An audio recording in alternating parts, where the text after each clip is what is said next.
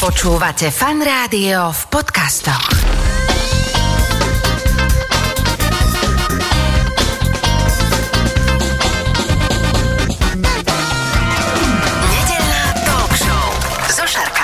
Počúvate fan rádio nedelnú talk show. V tejto chvíli už vedľa mňa sedí môj dnešný host. Ja vlastne neviem, ako by som uh, mal, či teda tú spomínanú legendu, spevák, muzikant, alebo sused. Sused je dobre. Sused je dobre. do- to je Dobrý Ujo Palo. tak. Ujo Palo to od nás zvedla z Áno, ulice. lebo to legendovanie už je také... Také. To už každý druhý dnes je Každý je legenda. dneska legenda. Tak, tak. Tak spomeniem, že Pavol Hamel, tak sa Áno. volám náš sused, uh, dobrý Ujo Palo. Teda vítaj, Palko, ahoj. Ja sa strašne teším tejto nedeli. A ja ti na úvod uh, musím povedať takú vec, že keď som prišiel do Bratislavy a začal som po technickej škole robiť v rádiu a, a nejaké spevy a takéto veci, tak moja mama akože fajn, ale vždycky bola otázka, že či teda si už nenájdem nejakú poriadnu prácu. Áno, niečo seriózne, samozrejme, hej. no. Ale keď som povedal, že som stretol Hamela, dokonca, že sme si podali ruky a že si aj týkame, tak ostala taká spokojná, že vlastne asi to nebude také zle, že môžeš to robiť. A potom som zistil neskôr, keď som do toho rýpal, že ona uh, od, od teba staršia je tvoja faninka. Ona nemôže byť odo mňa staršia. Do, vieš, že žijú ľudia, ktorí sú... Fakt? Hej, hej, hej. Však ona má nejaký diplom, že najstarší a tvoja faninka. Ale nie, proste... ale, počúvaj, ale potom mi začali chodiť také tie, že náš Ujo Ivan je nejaký švagor veľmi obľúbený, bol obľúbený preto, lebo on nosil fúzy ako ty. Takže to je takto, že... No, keď si dal ešte lenonky, okuliare, tak to už bol úplne ja. Leronky radšej nenosil, lebo predsa to bol len švagor. Ale ja potom som tak zisťoval, že že vlastne ona celý život tak o tebe tak, tak vyjadrovala, že faninka a že No, to bolo vidieť, že má dobrý vkus. Dobrý vkus, ale rozmýšľam, že, že ja Že by som ti prečo? teoreticky mohol byť aj syn, vieš. Že teoreticky.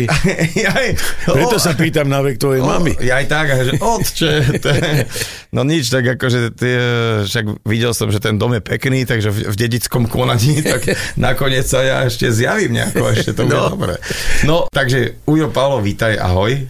No pekný deň ešte raz. Ešte raz pekný deň a chcem sa teda, vieš čo, na úvod, my, e, chcem povedať, že dnes sa tu budeme rozprávať hlavne o albume Zelená pošta, ktorý, to je neuveriteľné, má 50 rokov a že teda ideš e, s veľkou parádnou bandou na turné. To je kým toľko má, koľko ty. No veď to, veď práve, že to je... Ne, už som mal rok, keď ste to nahrávali. No ale my sme to nahrávali skoro, no to len vyšlo v 50. No tak, e, pred 50 rokov, 72. No, no, no, no, ale ja ešte sa chcem vrátiť naspäť do tých čias, lebo e, dnes, keď e, máš nejakého obľúbeného speváka alebo herca, čokoľvek, tak ideš na sociálnu sieť a ten človek tam ti komplet servuje svoje súkromie a všetko a tak ďalej a tak ďalej. A v tých starých časoch to bolo tak, že ty vlastne si nemal šancu okrem nejakého plagátu teoreticky na koncerte nejak zahliadnúť takého, to, taký svoj idol, že aké to boli časy, keď ste vy začínali a keď si už boli takí trošku, že vás ľudia No, poznali. tak skutočne išlo všetko cez plagáty, cez telefóny, ešte fax ani nebol. No to nie. No a takže to šírenie bolo skutočne len cez rádio, aj to bolo jedno jediné. A napríklad, keď už sme sa dotkli tej zelenej pošty, tak my sme to s Marianom Vargom a s celou partiou nahrávali tak, že aby sa to nedalo vysielať, tie pesničky. To čo znamená? No, lebo keď tam dáš niečo, nejaký ruch medzi to, alebo to má 7 minút, alebo niečo, OK. tak sme to znevysielnateli. Lebo nechceli sme nejakú popovú pesničku spraviť z toho, Že aby si ľudia vlastne kúpili celý album. Áno, a... presne tak, lebo sa to tak rozšírilo, že to je dobré Aha. a ideme to počúvať. Ale éter tým nebol zaplnený. To, je ako, to by bola škoda. No a už sme hovorili, že ty pochádzaš z hudobníckej rodiny, tvoj otec bol huslista v SND a ty máš teda tiež vychodené husle na zúške a ty si aj potom hrával niekde ako huslista? No jasné, dokonca prvé základy tej kapely ktorí sme sa volali hneď od začiatku prúdy, vznikli na pôde takého folklórneho súboru, volal sa Železničiarsky umelecký súbor mm-hmm. a každý z nás tam na niečo iné hral. A tam sme si povedali, chalani, no tak to husle sú fajn, ale na husle nenabališ žiadnu babu na dvore, vieš. To veľmi nie, to hej, nie, hej. darmo tam aj Vivaldi ho dáš alebo niečo. Ale keď máš gitaru a dáš tri akordy, tak to je pecka. To Vybavené. Je, a to sme takto si povedali, že poďme robiť rock and roll a tak aj bolo. Čiže všetci tí pôvodní prúdisti boli... na folk- Peter Saler napríklad, ktorý aj na obale Zvonte zvonky, on bol huslista, Vlado Kašaj, basista, Áno. Fero Machač, ten žiaľ zomrel, on bol potom fagotista, dlho bol aj v Španielsku. A, takže Cymbalistu ste mali? Nie, to bol taký folklórny súbor tanečný skôr a veľký orchester, čiže tam vlastne ani cymbal nebol, ale uh-huh. keď sme hrali detvana alebo také nejaké veľké kusy dlhšie, tak to bol veľký orchester, že od timpánov cez dychy, cez Tyho, dreva, či, čiže cez vlastne to sláčiky. museli byť študovaní chlapci trošku. Áno, to, to nebolo, že fajn chalani, poďme teraz hrať folklór. No dobre, takže tak... To tak mal aj dirigenta. No prúdy už nie, asi. No potom nie. Pr- a My sme boli taká odnož slabšia. My sme dokonca aj začali cvičiť na malom nádraží v Bratislave, ktoré už neexistuje. To je na Nivách, tam je teraz veľký mrakodrap. Čiže my sme boli takto, aj keď sme išli s tým orchestrom alebo s tým celým súbor na zájazd, tak sme spali vo vagónoch. Vždycky nás pripli celý súbor v tom vagóne niekde, na nejaký vlak a ja prišli sme do Štrby. A tam nás odstavili do depa, tam sme sa aj umývali a všetko. Mali ste svoj vagón. Áno, Vieš, ale tie, také tie hollywoodske hviezdy majú také maringotky de facto, vieš. my sme mali vagón. Vagón. Tá. Tá, to boli iné začiatky. Ale to, bol- počkaj, vagón so všetkým, ak si povedal, že aj sprchy aj umývali, že to bol taký, že obytný vagón, či taký bežný Ležiaci bol skôr? OK. ale sprchy a tak, no tak boli tam ide- veci, alebo tak, ale keď sa ráno zobudil po, Jasné. pro prehýrenej noci v tom vagóne, tak si sa išiel do toho depa umyť ako rušňovodiči a všetci ostatní. A hýriť, to, to sa asi uh, hýrilo veľmi.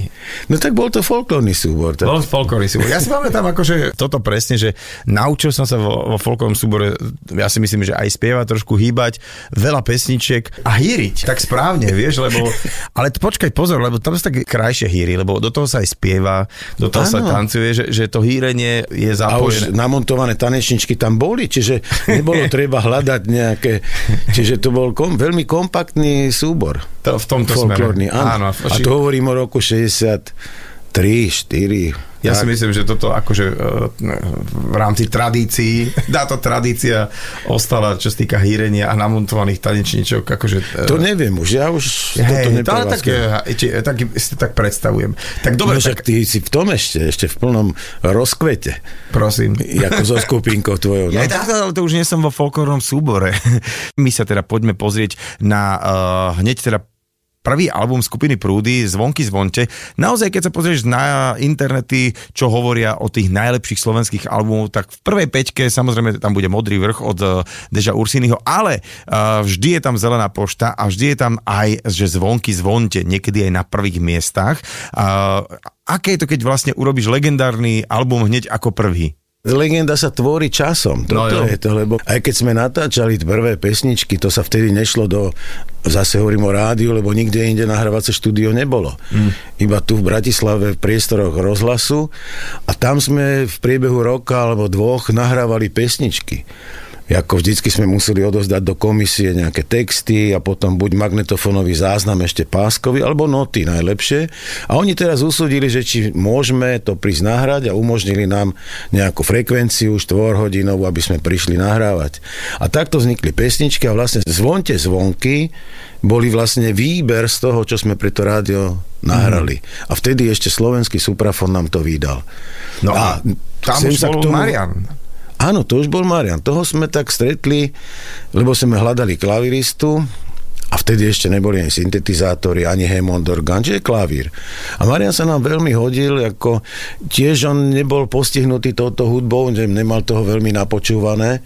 On bol skôr vážny skladateľ do vážnej hudby, študoval u profesora Cikera a tak, ale z konzervatória odišiel, bo sa mu to tam nezdalo, ako veľmi konvenčné to bolo a toto mu bolo, ten Big Beat mu tak voňal trošku, že môže robiť niečo svoje.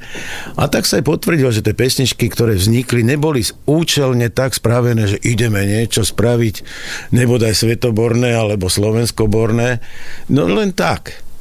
Ale už tá legendárnosť toho albumu sa robilo, ja neviem, mm. 10-20 rokov. Dobre, a teda keď vyšiel ten album, tak stali ste sa okamžite, teda, že, tak, že sa to preplo z tých folklórnych chlapcov uh, na, teda, že pozor, pozor, na týchto si fakt dajme pozor a už je vás to muzikantské minimálne okolie a neskôr teda už aj takéto rádiovo komerčné, že uznalo, že tak toto je... Nie, no lebo my sme tvorili to okolie. Mm. Čiže my sme boli jedni z prvých, áno, my sme búrali také tie zaužívané predstavy o populárnej hudbe.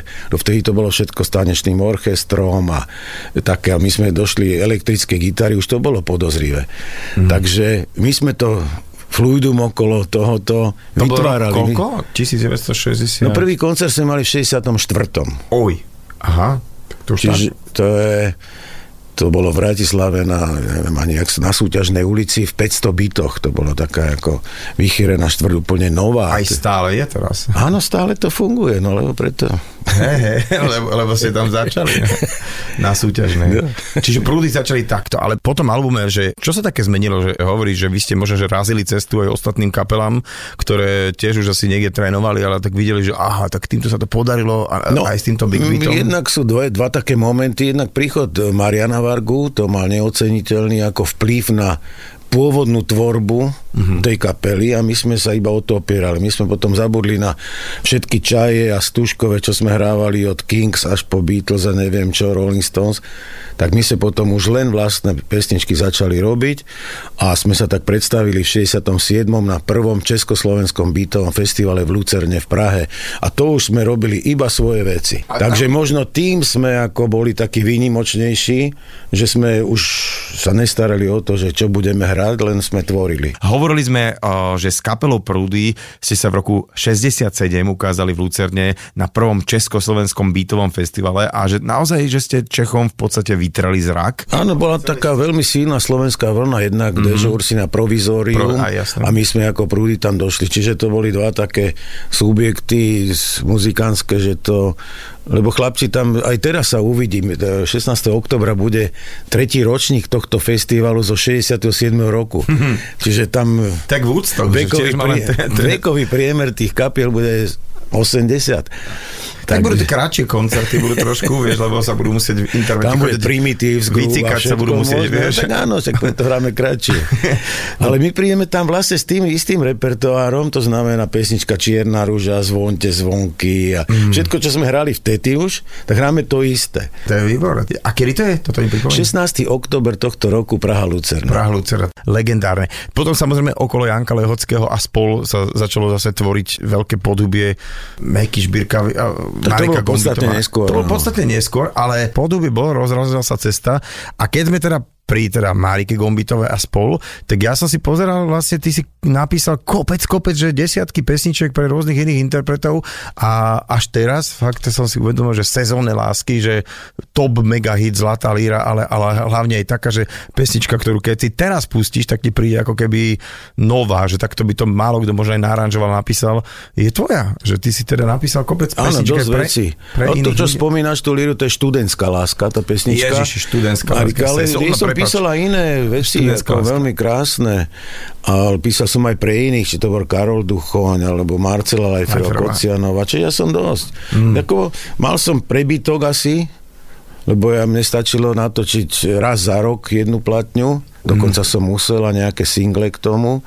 Takže keď Bolo sme... taký, keď si už si sa stal takým tým, že interpretom zavedeným, že boli zmluvy, že pán Hamel, vy musíte raz za rok napísať album? Alebo... To bola taká zmluva, áno, ale ja som ešte v 72. keď hovoríme o Zelenej pošte, tak tá už bola v opuse, lebo opus vnikol 71. Ale ja hneď nasledujúcu, ja som bol stále v Pantone, v Prahe, v Čechách. Či už to bola platňa Pavol Hamela Prúdy, alebo Som šťastný, keď ste šťastní, alebo tá zakázaná Pokoj vám zo 69. Čiže ja som zostával tam, dokonca v 73. je druhá moja taká legendárna, to sa chcem vyhnúť tomu slovu, šlahačková princezna. Čiže tá bola ešte stále robená pre český suprafon. Takže Takže vlastne to ako keby bolo československé pole rov, rovno hneď na áno, to bol taký časopis Mladý sviet, taká Mm. edícia toho, a, takže tam sme robili. Prichádzame teda k tomu roku a tu sa veľmi trošku vymáchame v tom roku 72. Teda Zelená pošta to je fakt taký ten album, ako si to ty na začiatku povedal, že od samého počiatku bolo robená nie ako pesničková platňa, lebo normálne vtedy to bolo, alebo aj vždy to tak je, že dáš tam nejaké 2-3 single kvázi na istotu, ktoré síce niekedy nevídu. A to bol presný opak. A to bol presný opak. Lebo my sme po zvonkoch sa hneď s Marenom Vargom rozišli. Mm-hmm. Ale veľmi v dobrom a rozumne, lebo on inklinoval fakt k instrumentálnej hudbe Hemondového charakteru a založil legendárne kolegium muzikum a mne zostali prúdy. A každý si išiel svojou cestou, hovorím o roku 70, áno.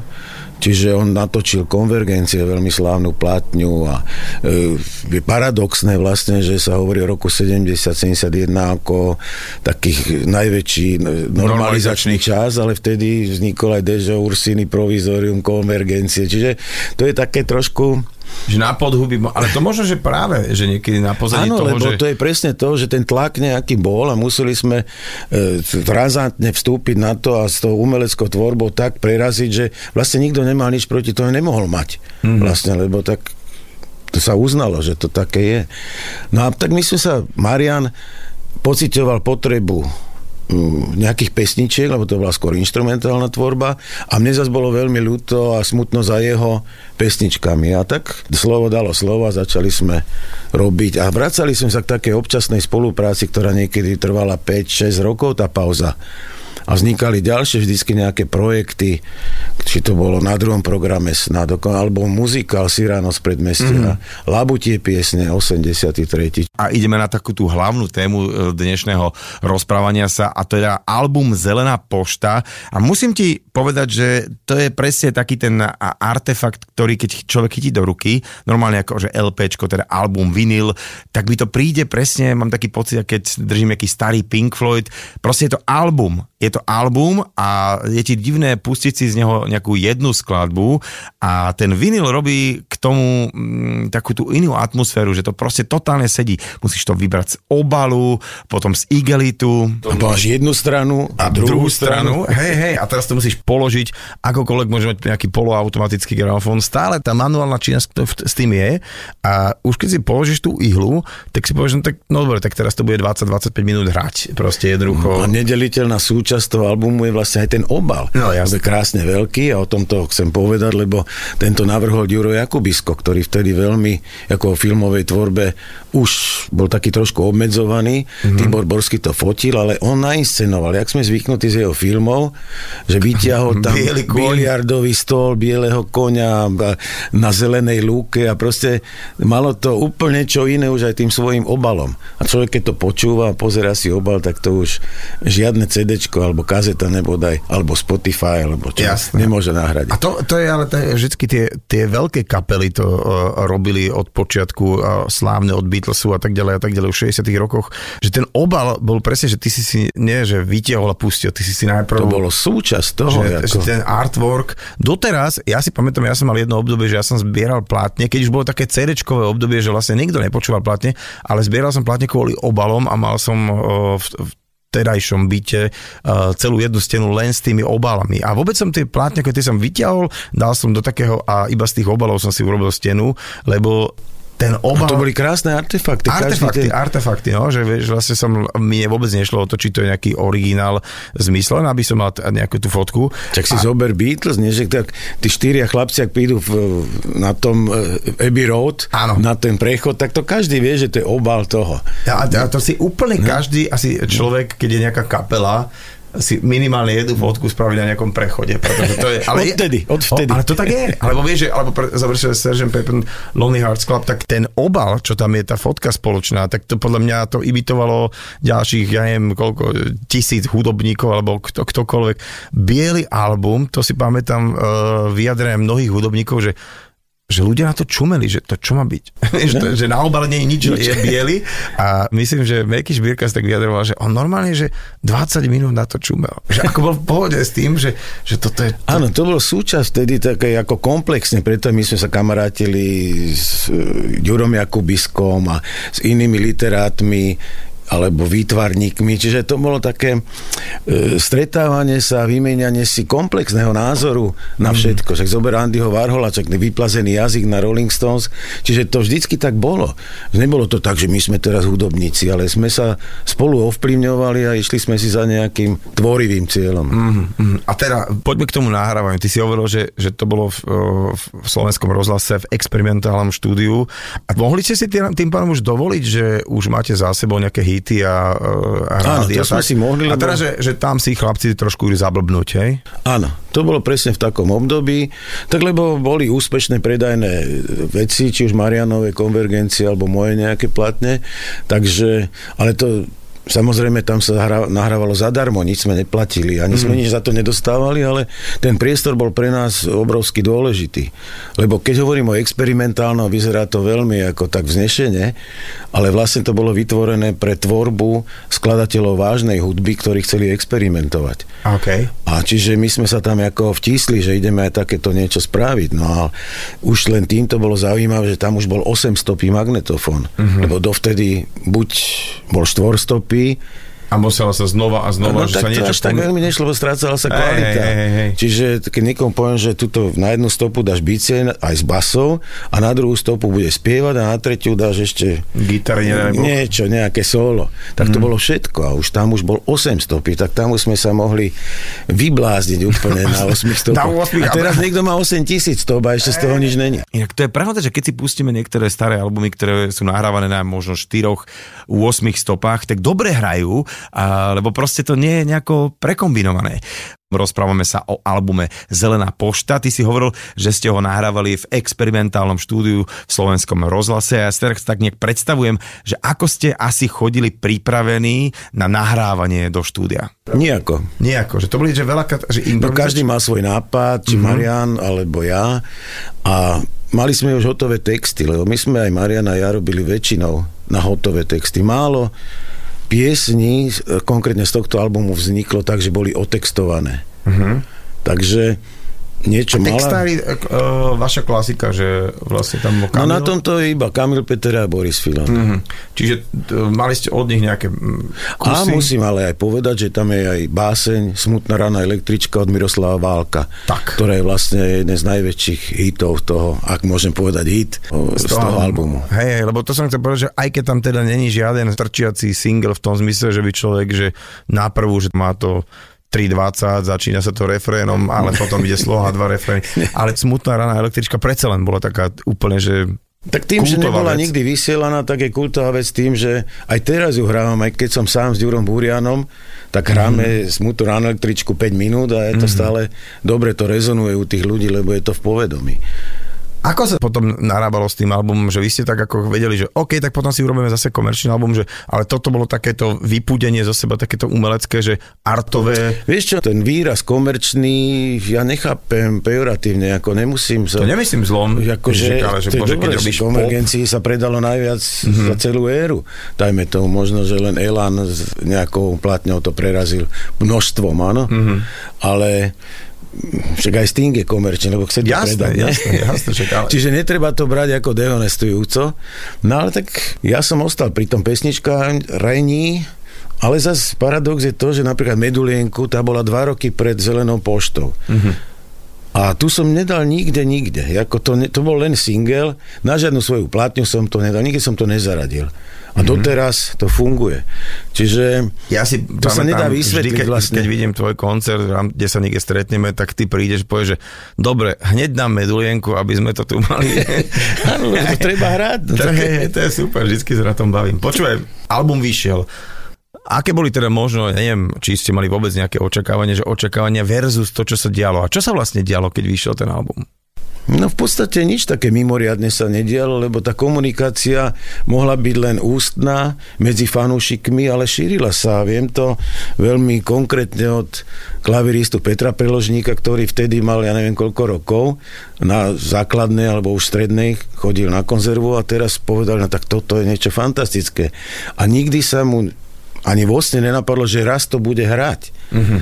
Takže, a to šírenie medzi ľuďmi, najmä ktorí sledovali tú hudbu, boli fanúškovia nejakej e, pôvodnej tvorby slovenskej, tak to stačilo na to, aby sa z toho stalo ako nejaká modla a ľudia to doteraz, ale nie len na Slovensku. My už sme mali premiéru toho koncertu aj v Čechách na festivale krásny stráty, čo Michal mm-hmm. Prokop už 6. ročník robí. Na to, to bolo úžasne prijaté, ako v epicentre stredných Čiech. Na jednej vlastne to je dedina, to je Všetice, mm-hmm. ale je tam krásny areál hotelový a všetko.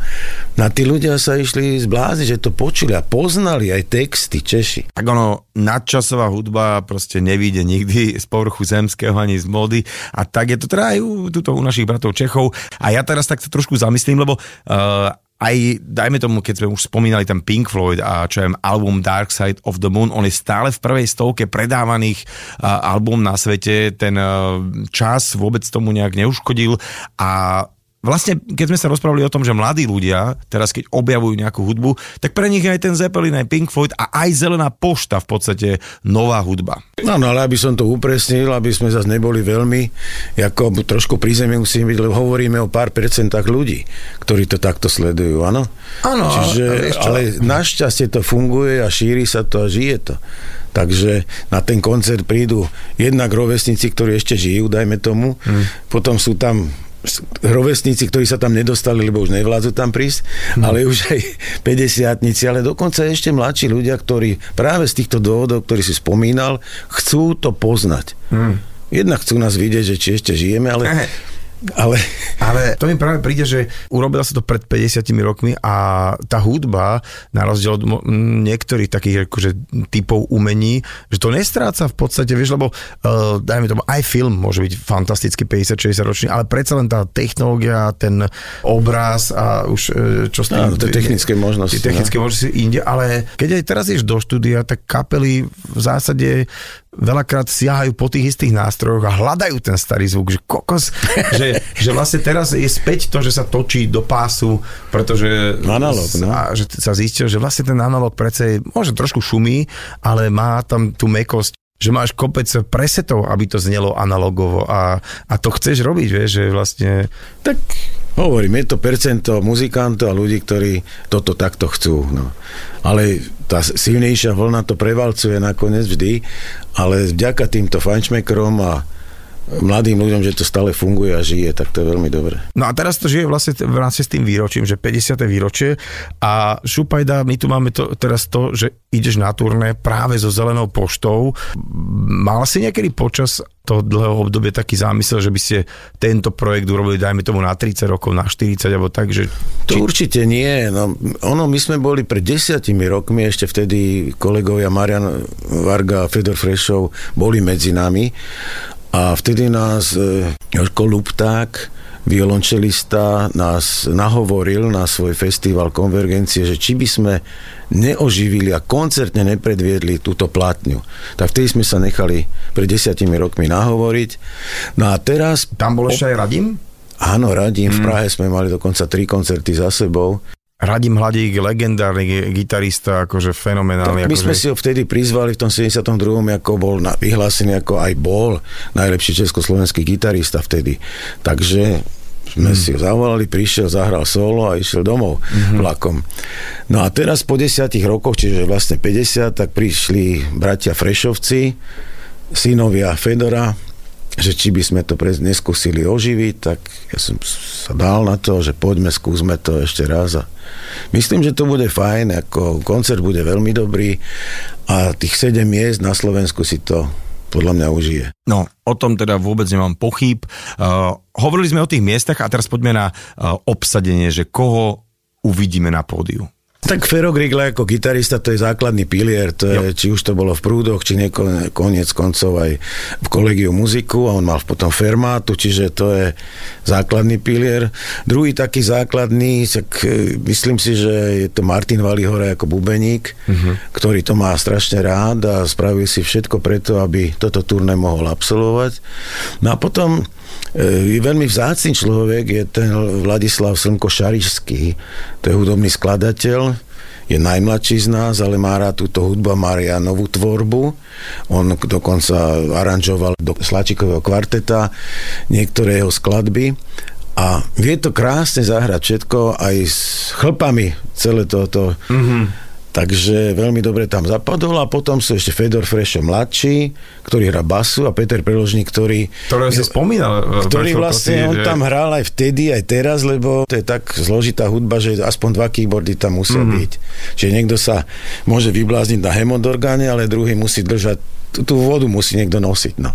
OK, okay že, že, že, no ja tam spievam ešte aj, že, no, ty, ty, ja skoro som ne... zabudol na seba. Hej, ty si tam tiež, vidíš, prosím ťa, dojde aj ty, lebo by to tak mohlo dopadnúť, že bez ťa by to nebolo ono. Vieš, Asi takže... nie, lebo niekto by nespieval. No. Nespieval, lebo by to také tiché. A ináč je to dosť ťažký koncert, aby som povedal, lebo to je náročná. Ako, jednak tým, že my necháme všetko v pôvodných toninách, Uh-huh. A predsa len človek, keď má o 50 rokov viac, tak už má aspoň mám tendenciu Hlas, trošku, trošku hlasovo, áno, ale my to chceme nechať v origináli.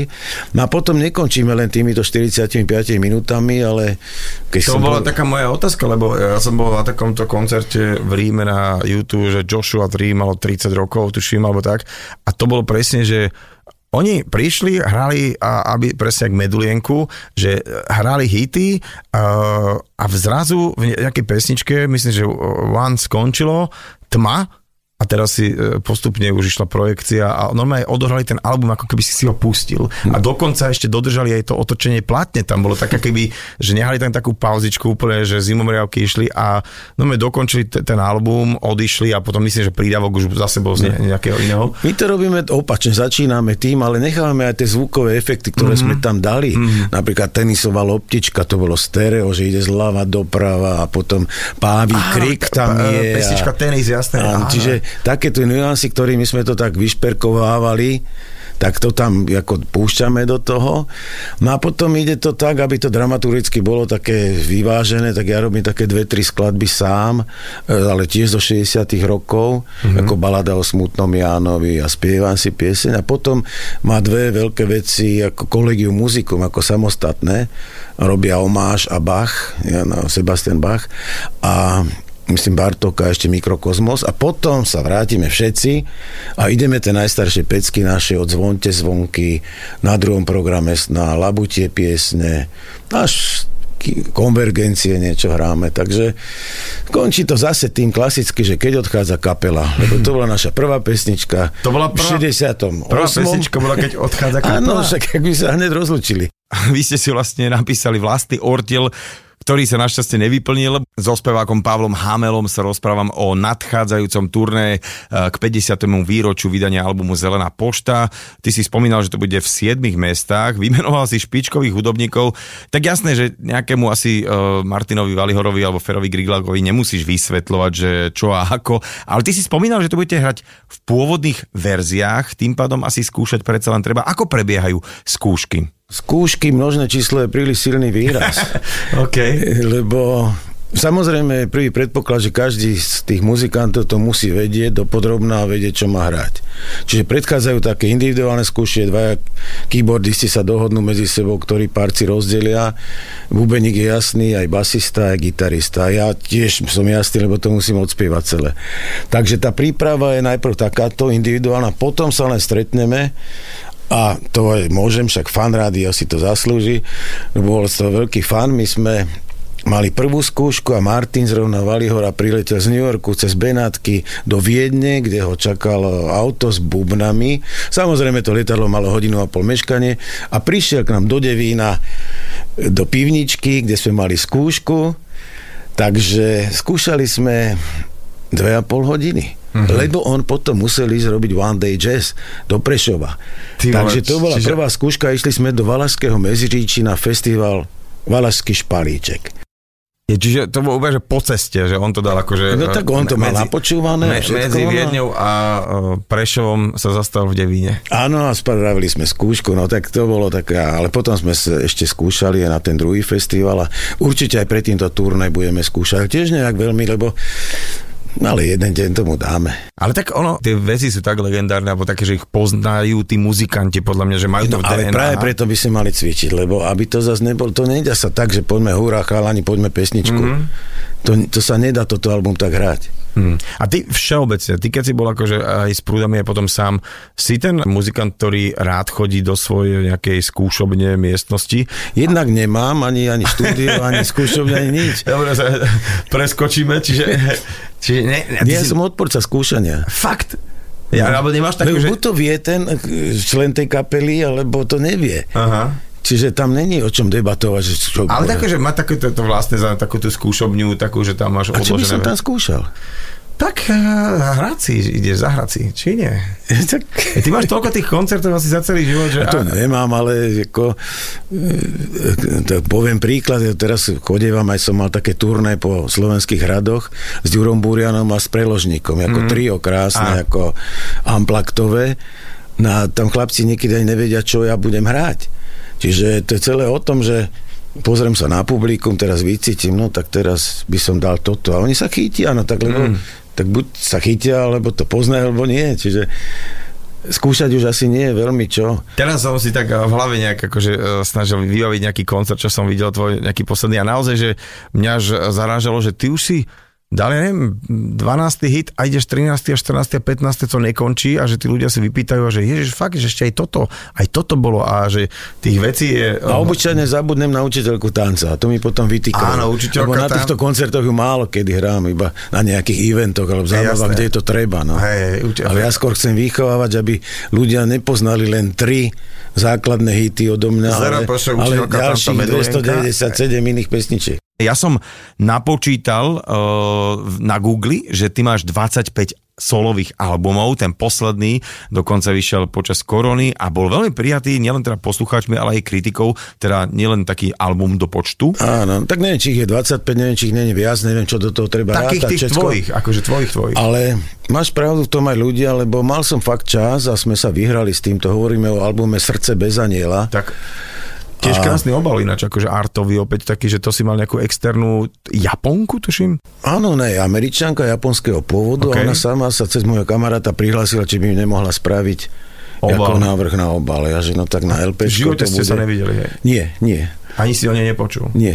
Čiže to ti pri... Ale ináč, keď si ju vygoogliš, Yuko Shimizu, Áno, áno, je ale je- normálne svetová ilustrátorka. Veď práve, Takže že- to je veľmi krásne a, a texty som vyzbieral veľmi krásne, či už to bolo od Filana, od Petera, alebo aj Vladoslívka tam má jeden, ale aj Marian Zima. Mm-hmm ktorý sám má nejaké pesničky takého blúzového charakteru, kde mu aj spievam na tom. Takže Začala, začal som kúpiť najmä materiál tento a tým, že sme mali čas a kľud a mohli sme niekde točiť. Nebolo to Abbey Road, ale bol to garáž vo Viničnom a takže a všeli kade, kde sa dalo a pohodlí a v kľude sme spravili ten fakt prekrásny album a kde sú skvostné pesničky, no. A teraz, keď sa bavíme aj o tom obale, že e, ilustrátorka, um, tvoja tiež taká veľká súčasť tvojho nejakého bytia je okrem toho, že si muzikant, že si, ako to nazvem, Výtvarník lebo to nejak- ne, nechcem povedať, že maliar, lebo nerobil si len, ale ty si aj sochy robil. A Spravil som jednu drevenú sochu. jednu to je iba, pravda, aha, ja áno, to, lebo, že si... No nie, lebo som potom nevládal, že by to hoblovanie a toto bolo strašné niečo. Ja som mal zápal rúk, horúčku z toho robenia, čiže zostal som len pri malovaní. Ale ja som jak Picasso, vieš, ja mám obdobia. Teraz napríklad je leto a v kotolni je zima. Keďže ja malujem v kotolni, tak teraz som tam, nie som tam. A v zime, keď sa začne kúriť, dúfam, že sa začne kúriť, dúfam, že mi neprekazia nedodaním plynu moje tvorivé obdobie v kotolni, takže nebudem taroj, keď je zima. Keď sa bude kúriť dať, tak zase zbehnem dole do kotolne a namalujem niečo. No dobre, tak ja ti donesiem nejakú akože prípadne bombu alebo nejakých pár polienok, že by si nie- niečo primaloval. Mne sa páčili aj e, vlastne také tie artové tvoje veci, keď si spomínal, že Warhol, alebo čo si tak má, že na, na obale jednej svojej takej plátne, e, to kreslenie, to si robil ty, alebo to bolo to bol Nie, niekto? nie, nie, to robil jeden priateľ mojej mladšej céry. Mhm. A vtedy som sa, on mi to k 50 ešte spravil taký mo, moju tvár, takýmto varholovským spôsobom. A samozrejme, že som sa ho spýtal, že či to môžem používať, lebo ja mám doma ten originálny olej. A takže jasne, bude rád, keď sa to bude šíriť. A, mm-hmm. Takže ja som vždycky sa prikláňa k takému spájaniu tých umení, či to je výtvarné alebo hudobné. A nehovoríš, že som uh, raz na nejakej aukcii drážil a nevydržil, lebo ma uh, predbehli. Ty si mal taký autoportrét, tiež taký svoj, že to bolo také, že okuliare a tie fúziky, tak No. už je preč, hej. No tak- tak už je preč, no to však ale niekedy... A niekedy to namalujem, no. Zakúrim eh, v tej, tej, tej, tej stodôlke a, a, a bude. Tak ja sa ľahko malujem, vieš, si dáš fúzy a Áno, okuliare okolo vyba- okrúhle a, vybavené, hej. a to už Dáš dlhé vlasy, náš vlasy preč náš fúz je to hamelo. Je akože No, čiže- o, okuliare podobné, že len To sa potom predá. Ty si teda okrem toho muzicírovania a výtvarného umenia pôsobil veľmi aktívne a veľmi úspešne aj, alebo pôsobíš na inom poli, takom kultúrnom. Ty si s pánom uh, Pavlom Danekom založil legendárnu agentúru Rock Pop Jazz, organizovali ste rôzne festivaly, ale hlavne jazzové dni. A že kde sa to v tebe nabralo, že ty ešte chceš aj popri tom všetkom niečo organizovať? No tak my sme vlastne sa odčlenili, respektíve keď sa všetko privatizovalo, tak zo slov koncertu sme my odišli a sme privatizovali tú časť tohto ľahkého žánru a jazzu. Volalo sa to najprv rock pop jazz. Tá agentúra, hlavný majiteľ tej značky je pre spomínaný Palodanek a naša taká výkladná skriňa sú ozaj bratislavské jazzové dni, ktoré vlastne od svojho vzniku robíme, či to bolo pri PKO, pri Slov koncerte, ale teraz už posledných, ja neviem koľko, 30 rokov to robíme my. A dal ti ten vlastne ten muzikantský život? Určite, že som vedel tom, pochopiť, vlastne mňa neprekvapuje, keď nejaký interpret si vypýta, niekto sa čuduje, že chce, ja neviem, teplé jedlo do šatne, alebo zrkadlo nebodaj, takže viem to pochopiť, alebo niekto až také drobnosti všelijaké. Drobnosti. Napríklad prišla jedna kapela tiež na jazzových dňoch a chceli 8 párov vlnených bielých ponožiek. A toto už je na čo. Tak sme kúkali po sebe, až nám potom šofér toho autobusu, v ktorom celá bola kapel, to bol taký spací autobus, povedal, no tak to je veľmi jednoduché. Títo nosiči a všetci sú spotení, nesprchujú sa. Tak im natiahnem na tie ich ponožky tieto teple vlnené, bavlnené, aby až taká veľká aroma v tom autobuse nebola. Vlastne to bola požiadavka šoféra. Presne. Žiadna avantúra, nejaké kapely. Hej, nie. akože, že hviezdne maniere, že proste šofér nočný prejazd a nemohol tam... prakticky akože to bral, že proste, že nech mi tam nesmrdia, kým ja prevezem. To je výborné, to je ja, my máme, vidíš, uteráky máme aj my, uh, tuším, Áno, to sa tak krádlo vždycky. Každý si myslí, keď je to v šatni, takže môže zobrať zo sebou No to domov, sa tak, že ako to, že uh, uterák môžeš a župan musíš, hej? No. že, že zobrať. Dobre, ja neviem, že, či, či vôbec, uh, či na toto rád odpovedáš alebo neodpovedáš, ale kľudne ma stopni, ale uh, keď si spomínal toho Valihoru, jak teda tak narýchlo priletel, tak ty si raz nepriletel, ale to bolo, to je veľké šťastie. Prepač, uh, toto je príhoda, ktorú akože vždy, keď si spomeniem, um, iného takého človeka nepoznám ako ty, že bola tu veľká teda letecká katastrofa, kedy padlo lietadlo do... Áno, do... bolo to v 76. Šiestom. na Zlatých pieskoch. To Tak. bola linka Praha-Bratislava, no. A ty si teda proste... Ja som nejak- nepriletel, lebo som nenastúpil do toho lietadla, lebo som zaspal na pražskom letisku. Som bol asi unavený, tak vieš, si no, nenastúpil? nenastúpil a ono mi to odletelo. No, tak Ale a vieš, teraz sú internety a všetko, ale vtedy, ako keď sa vedelo, že ty vole, že však ten mm, Pálo tam mal sedieť, tom, alebo sedel. No však ľudia aj v Bratislave si to mysleli, aj manželka, aj všetko. Akože... Ty vole, že vlastne tu si myslel, že, že, No, že si no tak, lebo vtedy sa ešte nevedelo, že tam nejakí traja prežili a dokonca sa to tak chvíľu aj, kým neboli zrátaní a tak ako Aj vyšetrovalo. No, Mm. tak ne, nebolo sa to a ty si isté. zrazu no, tak, došiel. No lebo ja som chcel telefonovať z Prahy z letiska, no len tam na tej pošte bolo toľko ľudí, čakalo na medzimestský rozhovor, Mhm. mm-hmm. lebo neviem, či to vie niekto predstaviť, lebo boli také búdky a teraz som si objednal, že prosím si Bratislavu to a to číslo. No a teraz tá pani telefonovala, vybavovala ďalších, čo sú predo mnou a po hodine mi povedala ešte stále, že ma nemá spojeného. Mm. Tak som sa na to vykašľal, že som na nasledujúce lietadlo, ktoré mi hneď ako letenku dali, však No tak som sa objavil doma a tak boli dosť tak ako niektorí aj v Zaskočení? šoku. Všetci boli v šoku, niektorí príjemne zaskočení, niektorí nepríjemne. Niektorí také, že tak čo už je tu? Čo už? ja sa tu objavil. To, to, to. Tak teraz pozerám na to tak s takým úsmevom, samozrejme, nebolo mi všetko jedno. Tak to, je, to verím, že toto asi nikto nechce zažiť. Pavol, ja sa veľmi teším, že si si našiel čas, že si bol vo fanku, ale teda uh, teším sa aj na to, že uh, tie koncerty, ktoré sa idú udiať, koľko tých miest je vlastne si hovoril, že 7 slovenských miest, hej? Áno, to začíname 17. a 23. končíme v Bratislave a sú tam všetko veľké mesta, Košice, Prešov, Žilina, Bystrica, Nitra, Trenčín. Tak mm. je to za sebou a Takže dúfam, že ľudia Že si sa vidíme- na svet, že vidíme sa na- na- uvidíme. Keď sa neuvidíme, budeme na sa zelenej, počuť. na zelenej pošte. Mojím dnešným hostom v nedelnej talk show bol spevák, skladateľ, dokonca aj herec, výtvarník a čokoľvek iné, Pavol Hamel. Ďakujem ti veľmi pekne za tvoj čas. A ja.